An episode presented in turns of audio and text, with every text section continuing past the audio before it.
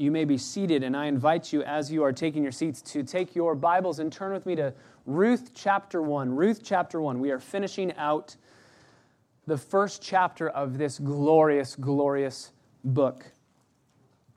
Many of you are familiar with the name Jonathan Edwards.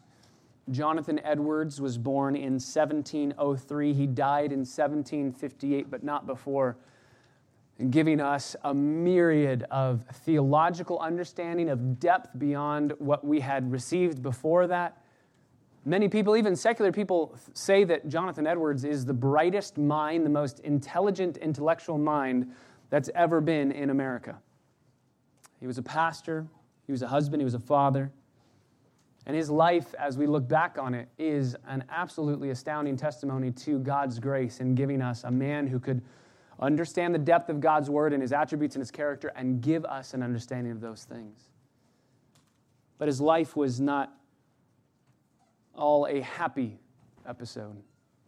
There was much sorrow in his life. He was fired from his congregation. They took a vote against him and they asked him to leave, and so he was fired.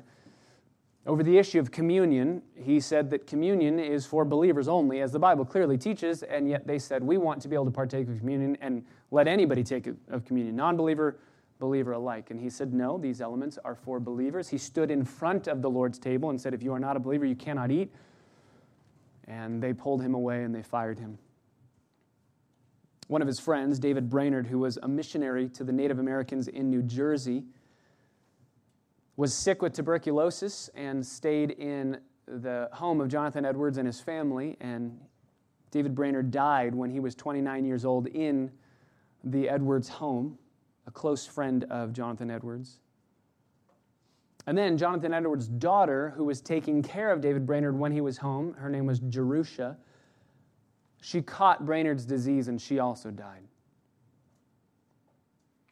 Jonathan Edwards before he died. He was 54 years old.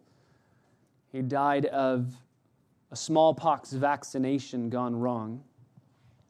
He said these words before he put his head on a pillow and went asleep in this life and woke up in the arms of his Savior. He said, Trust in God and you need not fear.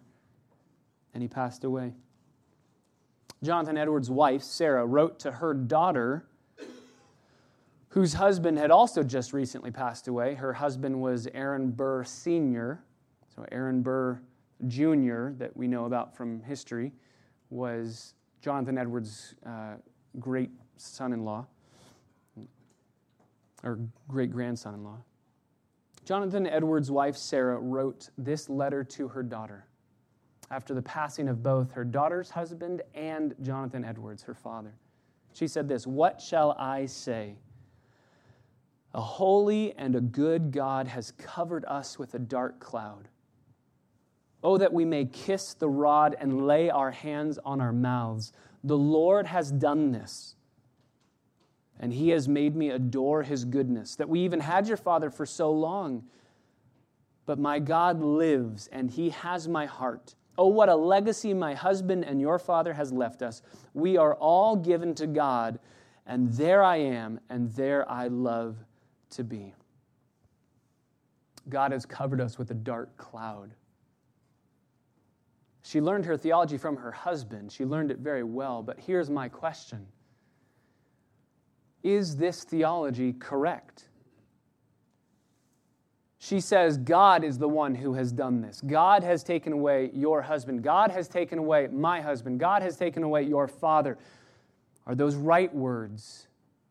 Are those theologically accurate words. In our day and age, those words would be considered an outrage to many people, including Christians. But I believe that Sarah and Jonathan Edwards absolutely got the character of God correct. And I believe that Naomi is going to follow exactly the same example that they are ultimately following from her as she said, God's the one who's behind this. And He's good, and I trust Him. Let's read Ruth chapter 1, verses 19 through 22. So they both went, Naomi and Ruth, until they came to Bethlehem, from Moab to Bethlehem. And when they come, had come to Bethlehem, All the city was stirred because of them. And the women said, Is this Naomi? And she said to them, Do not call me Naomi or pleasant. Call me Mara or bitter, because the Almighty has dealt very bitterly with me. I went out full, but the Lord has brought me back empty. Why do you call me Naomi? Since the Lord has witnessed against me and the Almighty has afflicted me. So Naomi returned, and with her Ruth the Moabitess, her daughter in law, who returned from the land of Moab, and they came to Bethlehem at the beginning of barley harvest. Father, we ask that you would give us understanding into your sovereignty. God, prepare us now for suffering. We are all going to suffer. Many of us have suffered, and some even here are suffering. I pray that they would find a sister in Naomi through their suffering. They would agree with what she's saying God, prepare us for the days ahead that we would be able to say, like Naomi, God's hand has gone out against me, but he is good, and I trust him, and I take my refuge in him. So open our eyes now. We need your help. We pray this all in the name of Jesus, our Savior, who is interceding for us even now. Jesus, thank you for praying for us. We pray it all in your name. Amen. There are t- three truths that we see in these short verses about suffering, about God's character, about God's sovereignty. Three truths about how we understand our circumstances, about what our circumstances can do to our understanding. Three truths that we will look at together. The first truth is this God is sovereign over suffering. God is sovereign over suffering. I agree with what Sarah Edwards said. I agree with what Jonathan Edwards said. I agree with what Naomi is saying. Let's set the scene for hearing her words. They both went, verse 19, they both went. So this is Ruth and Naomi. Uh, we remember from last week uh, Ruth's amazing decision. We see conversion in her decision. She was probably converted even before those words that she spoke. Uh, Your God is my God. Uh, he is now, right? No future tense. There was everything was future tense in what she was saying.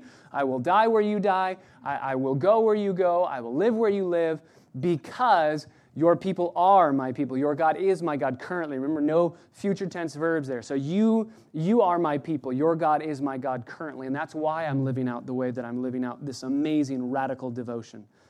So she goes with Naomi to Bethlehem. It's about a 70 mile journey. It's about seven to 10 days of walking. And their arrival in Bethlehem is an event. It's been at least 10 years. Naomi left with Elimelech and Mahlon and Chilion, and now she comes back with this woman, this Moabite woman, that clearly is a different ethnicity. And we're going to see that several times throughout the book of Ruth. So they arrive in Bethlehem, and as they arrive in Bethlehem, middle of verse 19, all of the city is stirred because of them. Now, this word stirred can mean two things. Literally, in the Hebrew, it's the word hum. It's an onomatopoetic word. It's a word that means a low hmm, murmuring together. So maybe, and there are contexts where this word literally just means people getting together, kind of huddling up and humming, murmuring together about what they're seeing. And so some commentators have taken this passage to mean that they gather together, they see Naomi coming, they see the suffering, the distress. Maybe physically, uh, she, she is wearing these 10 years of suffering and depression. And obviously, Elimelech isn't with her, Mahlon isn't with her, and Chilion isn't with her. And so they're murmuring, what, what could this be? Some are whispering, some are watching from a distance. But this word can also be used in a sense of a, a celebratory, ecstatic, exuberant joy. So some commentators say that people are running out to say, Naomi, you're back, you're here, and they're hugging her and they're loving on her. And I don't think we have to make a decision one way or the other because I'm guessing that both are happening. Maybe that's exactly why this word is used. Some people are looking, going, You're, you're missing people. And I, I have questions. I want to know what happened. Naomi, you don't look so good. It's been 10 years, but it looks like you've been aged 30 years. What's happened? And then some people are just glad to see her. We thought you were gone. You told us that you were just going to go to Moab for a little while until the harvest would, would uh, get back together. We, we, would have food, we'd have a, a harvest. Uh, you were gone for a lot longer than we expected you to be gone for. So we're so happy to see you. Those are the people that are going to run out and hug her, right? You're back. And when you are overrun with bitterness and despair and depression, who are the people that bug you the most? The people that say, Oh, just be chipper. Have a, have a great day. It's so good to see you, isn't it? Like, no, life is not good. And I would appreciate that your smile would be turned upside down with me, please. And that's why I believe the people that run out to greet her, Naomi responds the way that she does. So I think that there are probably people humming in the back, murmuring in the back, that are not going to go instantly and say, What happened to you? But this crowd says to her, as they're hugging her, Where have you been? We love you. We missed you. And she says to them, as they say, Is this Naomi? She's back. She says, verse 20, Don't call me Naomi. Don't call me pleasant. We heard this today in Sunday school. Names have meaning. You name your child in the Hebrew scriptures, you name them something that has profound meaning behind it. So her name means pleasant or happy or joyful. This is a great experience. And she says, Don't call me a great experience. Instead, call me Mara, which means bitter. For the Almighty has dealt very bitterly with me. That's a play on words. She says, Don't call me pleasant, happy circumstances. Call me bitter because God has dealt bitterly with me. Or to use the word Mara, if we wanted to keep the play on words, call me Mara because God has marred my life. That's what she's saying. She's using a play on words. I went out full, but the Lord has brought me back empty. Why do you call me Naomi, since the Lord has witnessed against me and the Almighty has afflicted me. Don't call me pleasant, call me bitter. Notice she says, because, end of verse 20, the Almighty has gone out against me. The Almighty has dealt very bitterly with me. The Almighty, that's that word Shaddai. Usually we see El Shaddai, all powerful one. That's why it's translated in our Bibles as Almighty, limitless in your power. Notice what Naomi is saying. She says, There is a God who has no problem dealing with anything in this world. He is powerful beyond all comprehension. He is limitless in his power. So, therefore, my circumstances are bad not because he couldn't do anything to stop it. They're bad because he has all power to enable them to happen and to allow them to happen. This is a very profound statement. These things have not happened because God's not powerful enough to stop them. God's behind these things. He is the one who has dealt bitterly with me. She said this earlier in verse 13. Would you therefore wait until sons were fully grown? Would you therefore refrain from marrying? No, my daughters, it's bitter. It's bitter for me, more bitter for me than for you, because the hand of the Lord has gone forth against me. Her only explanation for her circumstances is the almighty hand of God. So, two questions. What do you make of what she's saying? And what do you make of how she is saying it? Mm, there are many people that look at this and say, Naomi, you shouldn't be saying these things. And they, they give two reasons for it. You shouldn't be saying what you're saying because it's not quite accurate. And you shouldn't be saying how you're saying what you're saying because it sounds like you're pretty angry. So, what do you make of these words? What, what do you make of her statements? By the very definition of what she is saying, she is proclaiming the sovereignty of God. And I believe that she would absolutely agree with Paul's statement in Ephesians chapter 1 verse 11 where Paul says God works all things after the counsel of his own will. All things, everything that happens, good and bad, it comes from the hand of God. Now, Naomi is going to struggle. She would struggle, as we all struggle, with whether the counsel of God's will is good for us or not. But she's not struggling with whether God is behind this. She declares God is sovereign. And if you have a sovereign God who is in control of everything, then you have a God that you are going to be perplexed by very often in life. But don't forget the balance of what she's saying. Don't forget the balance. She believes in a sovereign God who has afflicted her, yes, but she also believes in a sovereign God who hands good things to her people, or to his people, and to her fellow Israelites. Look at verse 8. She prays for her two daughters in law Go, return, each of you to her mother's house, and may Yahweh deal kindly with you. That's the word for Hesed. May he give you Hesed love, that not let goable love. So, Hesed love comes from the hand of God, and afflicting circumstances come from the hand of God. So, many people, when they zero in on verses 19 through 22, they just think, wow, she is just angry at God and just thinks all God does is give bad circumstances. No, she's balanced in what she's saying. She says, good things come from God's hand, bad things come from God's hand. They both come from the hand of God. Naomi believes that God deals kindly and sorrowfully and she acknowledges both are in God's hand. She doesn't blame anything other than God. And I believe she is right to do this. I believe it is good to do this. I believe it's biblical to do this. And I believe it's advantageous for us to do this. Let me give you just some verses. I'll give you the reference. We're not going to turn there because we don't have time. I'll read them for you. But you can take these verses back and look these up on your own. Deuteronomy chapter 32, verse 39. God says, See now that I, I am He there is no other God besides me. It is I who put to death and give life. I have wounded, and it is I who heal, and there is no one who can deliver from my hand.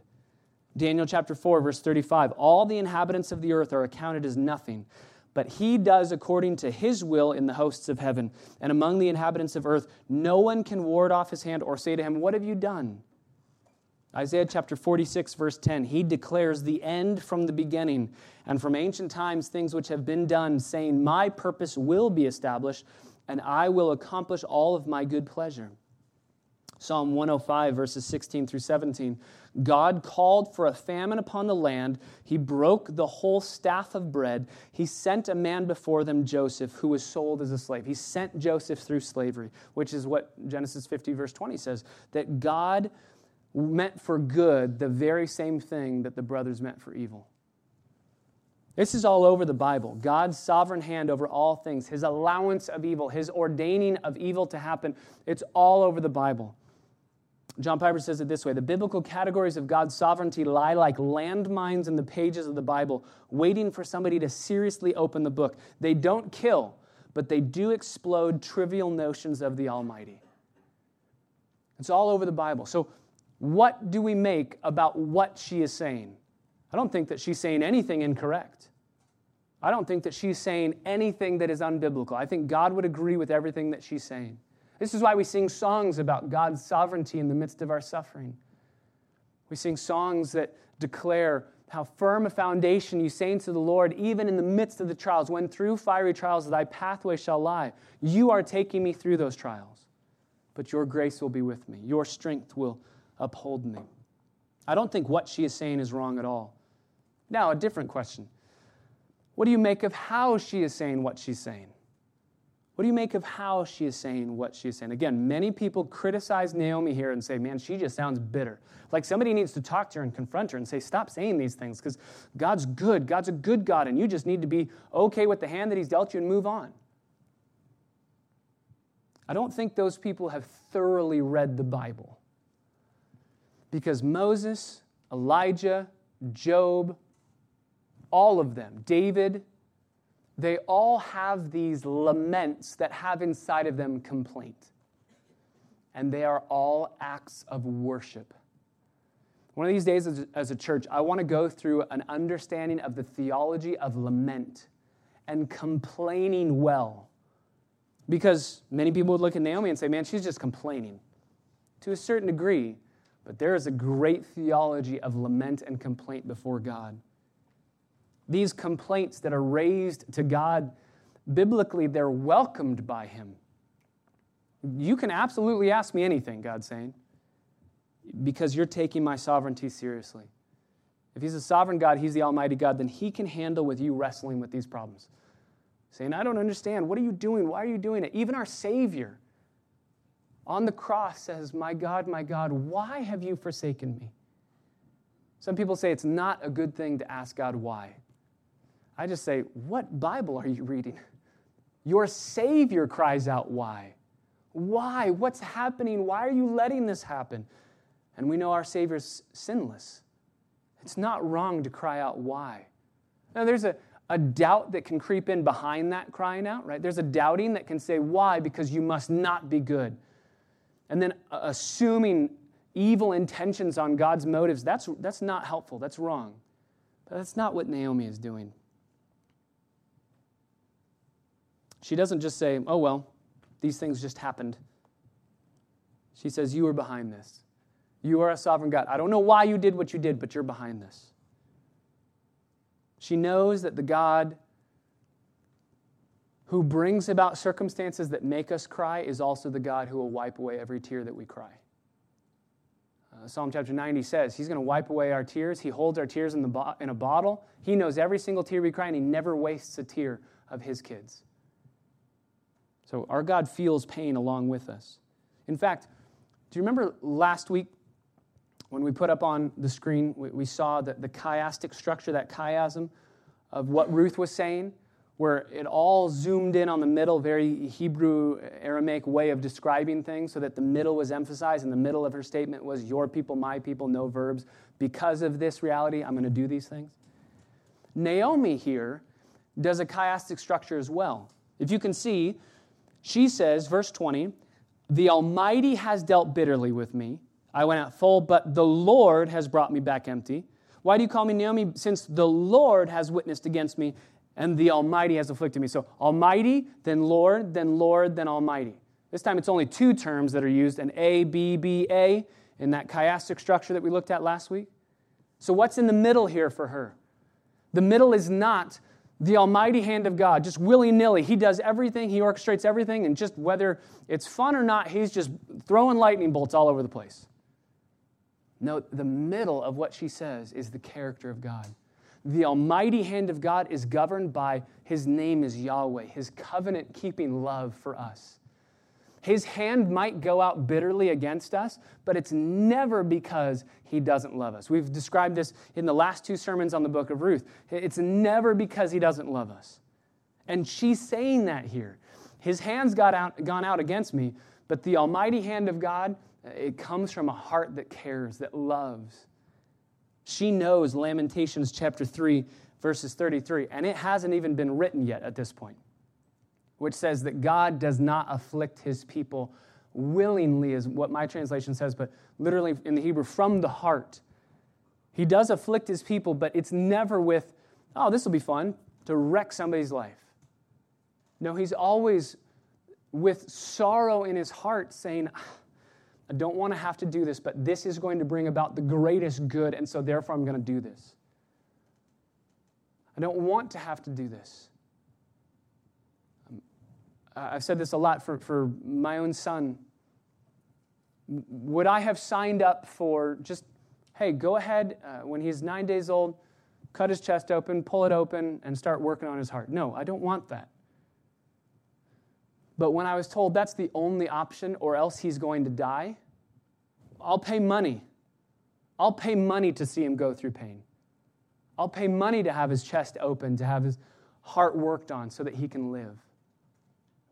And it, it's not exciting to see him go through that pain. It's with tears in my eyes that I'm watching him going through that pain, but I know there's something that's going to happen because of this, that's going to be produced through this. And so I will allow what I hate to bring about that which I love. And that's what God does with us. He allows that which He hates, He ordains that which He hates to bring about that which He loves. The, the best place to look at this is the cross. Was God the Father happy when Jesus died? No. Because if he's looking at his son, his one and only son, the son that he loved, and he's seen his son be betrayed, spit upon, beaten, whipped, murdered. But is God happy when he sees his son dying on a cross? Absolutely, he is, because he knows this is going to bring about our salvation. Naomi knows these things. So she says, God, covenant keeping Yahweh God, He's behind this. So, what do you make of her theology and the way that she's saying it? I would take it any day. I would take what she's saying any day over a theology that would seek to make excuses for God. Oh, get him off the hook. He's not, no, he's not responsible. I would take this any day. This is remarkable faith because what she's saying is there's a God who I know loves me. I don't know how this is love. He's bringing about these circumstances, but I'm not running away from him. She could easily have said, God's hand is against me and I'm leaving him. But she says, God's hand is against me and I'm staying right here. She's sure about three things. She's sure, number one, that God is the only sovereign God. She's sure, number two, that God has decimated her life. And she's sure, number three, that God is a Hesed, a covenant love, covenant keeping love showing God. He's a good God. He's decimated my life. He's sovereign. She knows those three things all at the same time, and they're not incompatible. There's faith in all of this. She's not walking away from God. Now, she's not singing, Oh, victory in Jesus, right? She's not super ecstatic about what's happening, but she's not running away. What about for you? Have you ever been in a circumstance where you are wondering what just happened and who's behind it? What's, what's just happened and who's behind it? Many people use those words. It just happened. In fact, we're going to see biblical authors like Samuel in the book of Ruth, if he's the one who wrote it, he's going to use those words. He's going to use the Hebrew word for chance. He's going to say, well, it just happened by chance. But they're using it sarcastically because they know there is no such thing as chance. If chance is what is going on in these verses behind the sorrow and suffering that Naomi is experiencing, then God's taken out of the picture.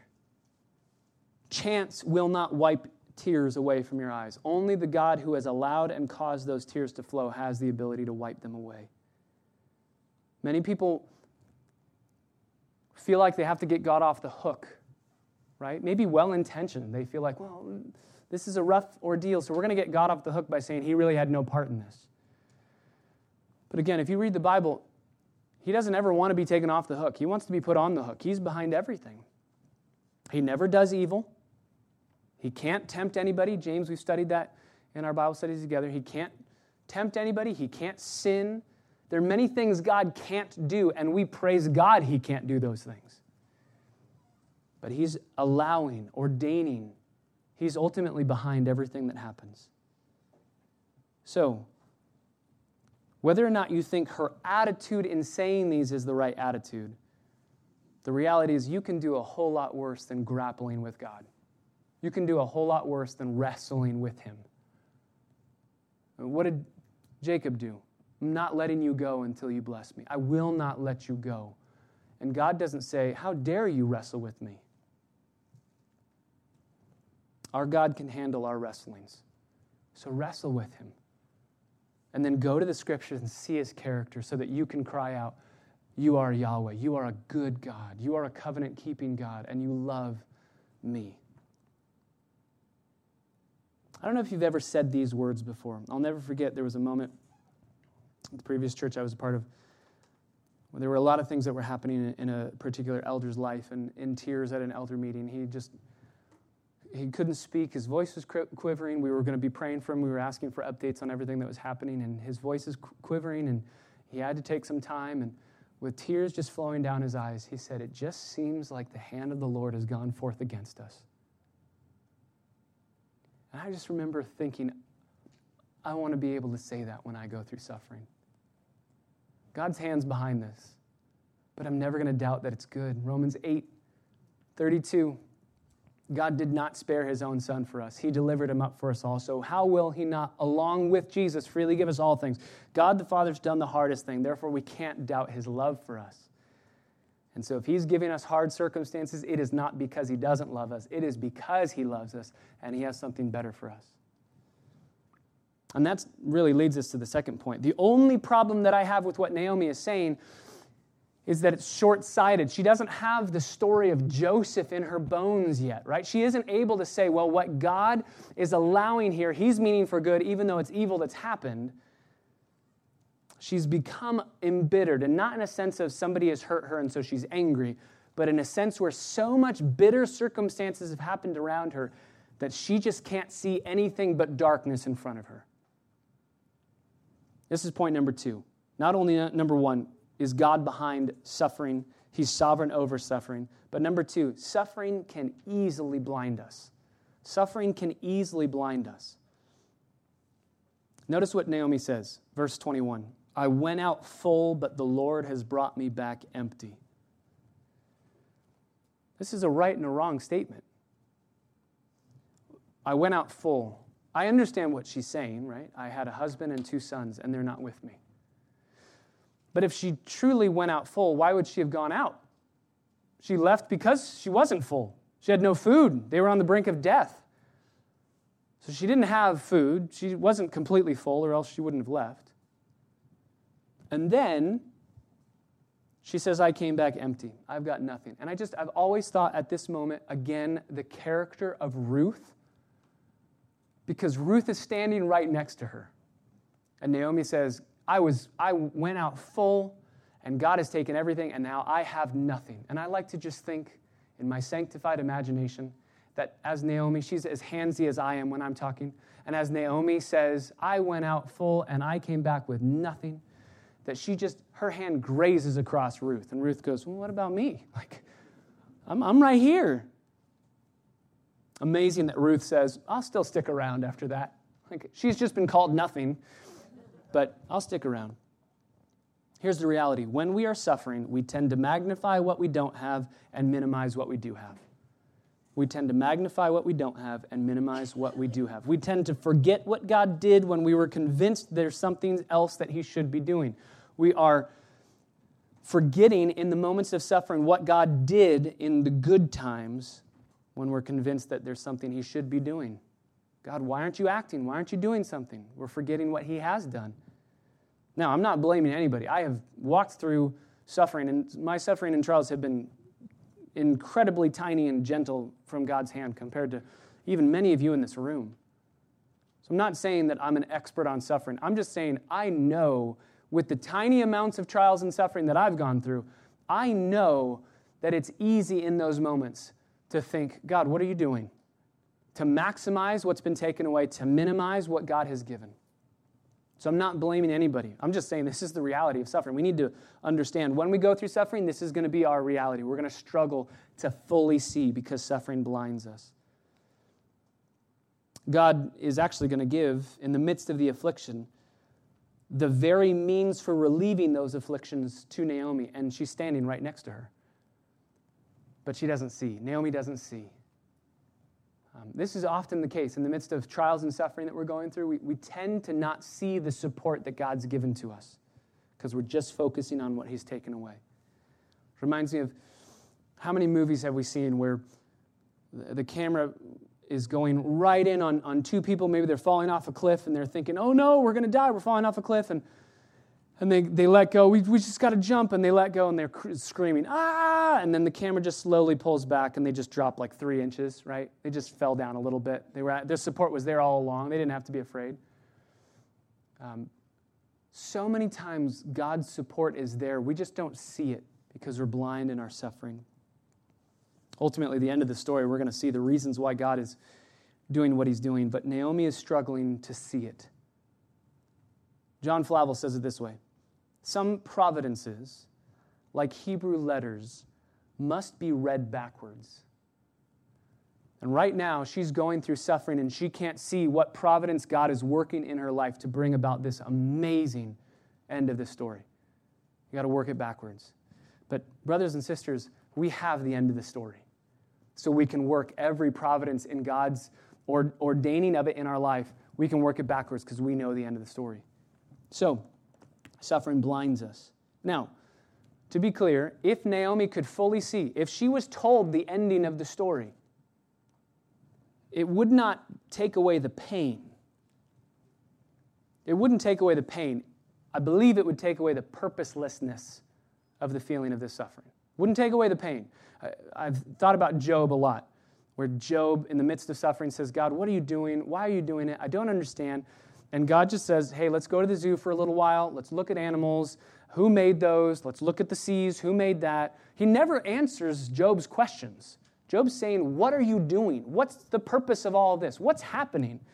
And God just says, uh, Even if I were able to tell you that, which I can't because I'm infinite, you couldn't fully grasp the purposes of everything that's going on. So, can you just trust that the same God who made these animals, the same God who made the moon and the, the stars and the sea, can you just trust that I have an infinite plan beyond all of your comprehension? I mean, even right now, maybe there's an angel up in heaven that's elbowing Job saying, Hey, there it is again.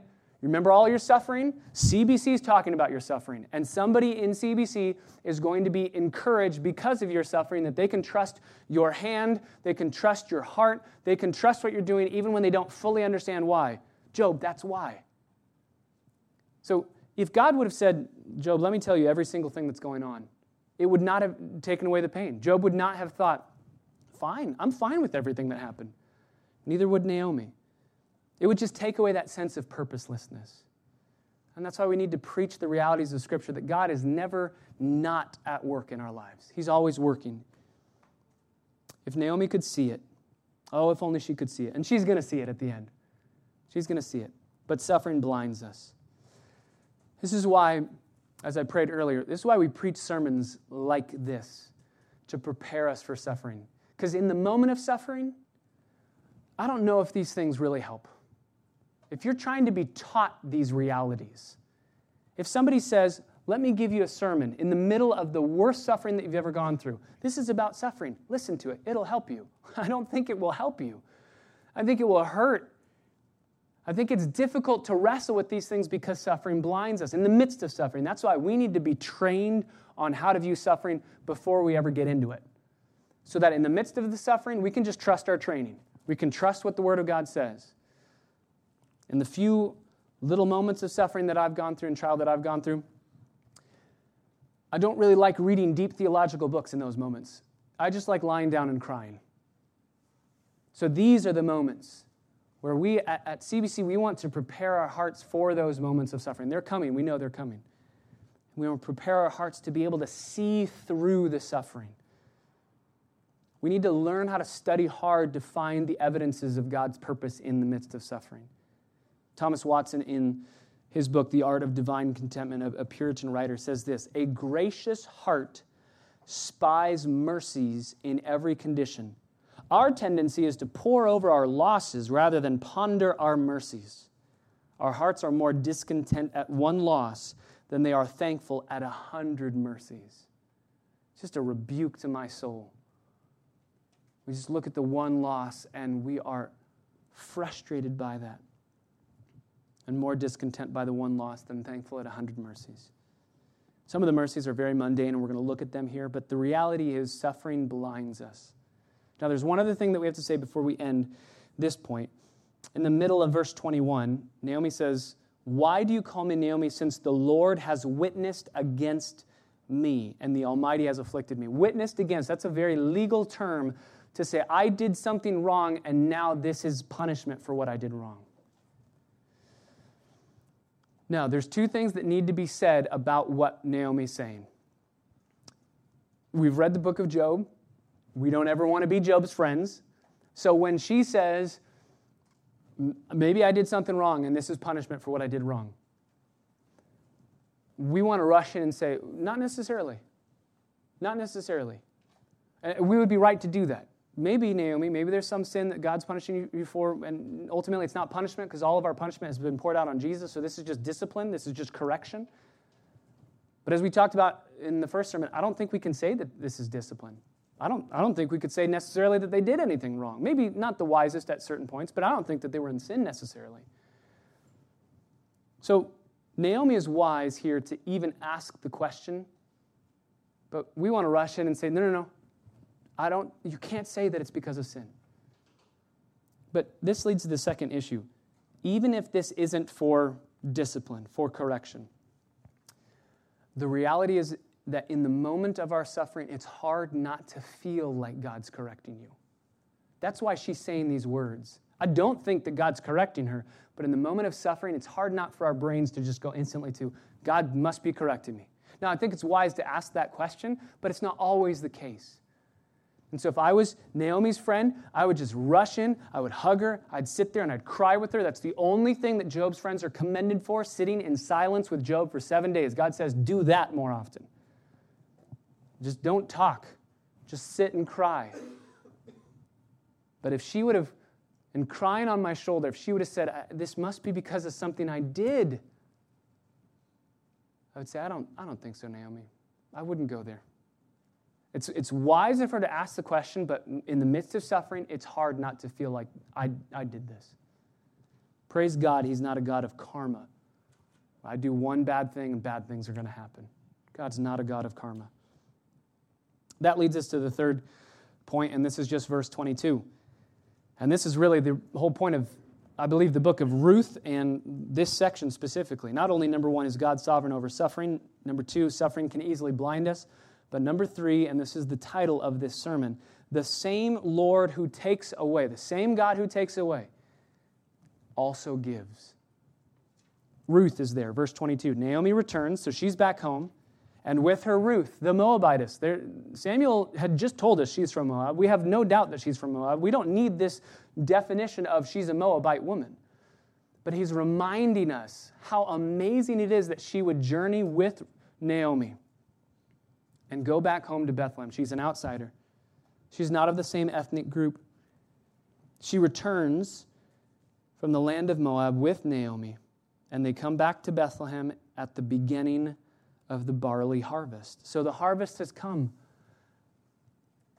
The same Lord who takes away, never with malice in his heart, never with frustration in his heart. If you are a child of God, he takes away Lamentations 3:33 w- without a, a willingness afflicting us with not from his heart with tears in his eyes saying this isn't the best for you. I need to take this from you. He does it because he loves us and then he gives. The same God who takes away is the same God who gives. And he's giving, there's little glimmers of gifts here at the end of chapter 1, but the gifts are going to just be on full display at the end of chapter 4. So, the purpose of these verses are not to explain why bad things happen to good people. There truly are no good people, and sometimes what we call bad circumstances aren't actually bad, they're actually good behind the difficulties. We just don't have divine wisdom to understand it. No, the, the point of this section is to say that sometimes the Lord takes away. He does. But the same Lord who takes away also gives. And what has He given? Just in one chapter. I want to summarize just one chapter. He's given four things. And we'll end with these four. God has given unremarkable grace. Unremarkable grace. There's a bar- barley harvest, just food. This isn't very remarkable. A famine happened and now food's happening. But Naomi is so blinded by her suffering that she's not able to see, oh, God's hand is working and He's giving a good gift. It's just, oh, the rains have come, the rains have gone. This is unremarkable grace. It's mundane grace, it's mundane mercy. We don't really see it. And sometimes when we're longing for signs and wonders and miracles to happen, manna falling from the sky, when it's just crops growing that we planted and they're growing, we just kind of tend to think mm, that's not really that remarkable, but that's still grace. That's still grace. Number two, the Lord gives uncompromising, steadfast love. He gives uncompromising, steadfast love. This is what I love about Naomi. This is why I don't find fault in anything that she's saying. Because she is saying not only does the Lord give difficulty, but also the Lord gives Hesed love. He gives both. He gives unremarkable grace, He gives uncompromising, steadfast love. It comes from His hand. Number three, the Lord gives unexplainable faith. The Lord gives unexplainable faith. That Ruth after everything that she's seen Naomi go through, and now hearing that Naomi says, This is from my God's hand, the, the, God that I worship, that now you're joining in to worship me, He's the one who's behind this. Why would Ruth ever sign up to be a part of this? This is unexplainable faith.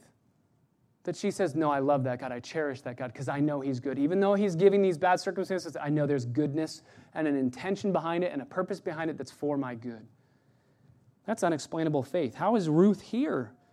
This is why Paul says in, first, uh, in Philippians chapter 1, verse 29, For to you it has been granted or gifted, graced. It's a gift, not only to believe in him, but to suffer for his sake. So it's a gift to suffer, but before that, he says it's a gift to believe. Brothers and sisters, if you believe in the kindness and goodness of God, if you cherish Jesus Christ as Lord and Savior, that is mercy. That you love Him. That's not explained by natural causes. Your eyes, your fleshly eyes have been opened, and your spiritual eyes have seen. It's a gift, it's unexplainable. So the Lord gives unremark- unremarkable grace. The Lord gives uncompromising, steadfast love. The Lord gives unexplainable faith. And finally, and we'll end here, the Lord gives unseen support. The Lord gives unseen support. We kind of talked about this already. Ruth says, I, I went out full and now I'm empty. And the very person that she's neglecting to see beside her, Ruth, is going to be the very answer to why is all of this happening. It's unseen support. Chuck Swindoll told a story one time about a personal encounter that he had with a fellow student who was blind, physically blind, unable to see. He says this, and I just want to read his account. The man's name was John, and I spent a couple of hours a week reading to him. One day I asked him how he lost his sight. And he told me of an accident that happened when he was a teenager and how at that point he had simply given up on life. He said, When the accident happened and I knew I would never see again, I felt that life had ended as far as I was concerned. I was bitter and angry with God for letting it happen. I took my anger out on everyone who was around me. I felt that since I had no future, I wouldn't lift a finger on my own behalf. Let others wait upon me. I shut my bedroom door and I refused to come out except for meals. Swindoll says, I knew this young man was eager, an eager learner and an earnest student, so I asked what had changed his attitude. And he told me this story. One day, in exasperation, my father came into my room and started giving me a lecture. He said he was tired of my feeling sorry for myself. He said that winter was coming and it was still my job to put up the storm windows. He yelled, You get those windows up by supper time tonight, and he slammed the door on his way out. Well, said John, that made me so angry that I resolved to do it. Muttering and complaining to myself, I groped my way out to the garage. I found the windows, I found a stepladder, all the necessary tools, and I went to work. They'll be sorry when I fall off this ladder and I break my neck. But little by little, groping my way around the house, I got the job done. Then he stopped, and his sightless eyes misted up as he told me. I later found out that at no time during the day had my father ever been more than four or five feet away from my side. Our Father is right by our side. And even though we walk through the valley of the shadow of death, we can fear no evil because He is with us. The Lord takes away, yes, He does. But the Lord who takes away also gives. And God's sovereign hand is going to exceed Naomi's expectation. She is going to be blown away by God's sovereign providence by the end of this book. And I pray that you will be blown away by God's sovereign providence in your life. And we've covered the bitterness of the providence. Chapter 1 is the bitterness of the providence. Chapter 2 opens up with the sweet providence beginning to flow. We already got a hint of it at the end of chapter 1. But I pray that you'll come back next week and see how God's providential hand has worked not only through the bad, but now is working through the good. And I pray that you'll begin to see his hand on work in your life in every area for your good and for his glory. Father, we thank you for the book of Ruth. We want to come before your throne room and say, we, we grapple many times along with Naomi. And that's why we don't really fault her, because we understand what she's feeling, what she's saying. But we love that she's clinging to your goodness. You are Yahweh, a covenant keeping love. You are not turning your back on her. That's, that's the promise that's inherent in this grapple, in this wrestle. You're not turning your back. Whatever you're allowing for the affliction of our circumstances, it's for a purpose. We just don't know what it is all the time. And now, this side of the cross, we have all of the ammunition we need to be able to say, we know the purpose ultimately.